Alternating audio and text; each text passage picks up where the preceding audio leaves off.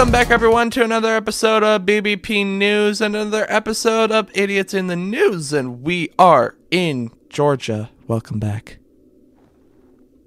Yeah, um, this one, it's very short and sweet. Okay, um, okay. But it, it, it still serves its purpose as an idiot. So, in Atlanta, a Waffle House employee has been accused of pulling a gun on a customer in oh, a dispute my. over his order. According to police reports, Candy Franklin, the alleged victim, said he complained to the employee, Angela Patterson, because his food order was wrong on several occasions. The crime all went down on an early Wednesday morning, and, quote, it all happened over cheesy eggs.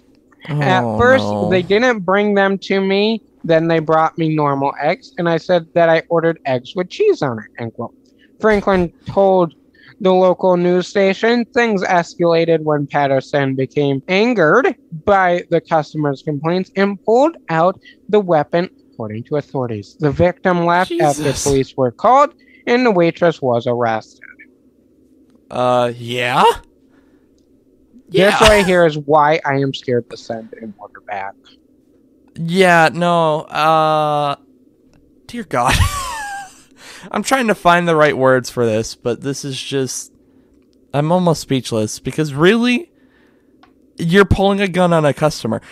At a Waffle House. At a Waffle House. Anywhere! Forget the Waffle House fact for just a moment. A waitress pulled a gun on a customer because they were unhappy with the incorrect order. I don't understand. Is there something wrong with that?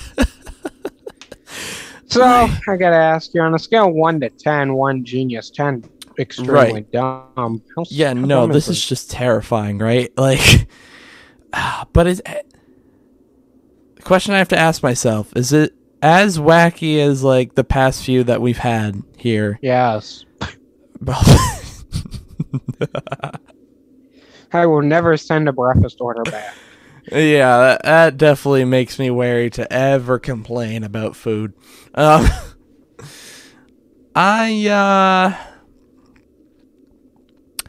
I, I'm gonna put this one just under the others for the wow factor. You know, the, the others kind of have me reeling. Six point five. Six point five. Okay. Six point five. All right. Well, I get gotta get back to work. We gotta get higher numbers here. But um, until next Wednesday, when we're in Wisconsin, another new one. I do okay. believe. I think so. And uh, come back Friday morning for a wrap up in the news. But make sure you follow us on B B P News. It's Twitter account for the latest twenty-four hour breaking news, so you are always in the know. And until Friday morning, have a great rest of your week, everybody. Bye, guys.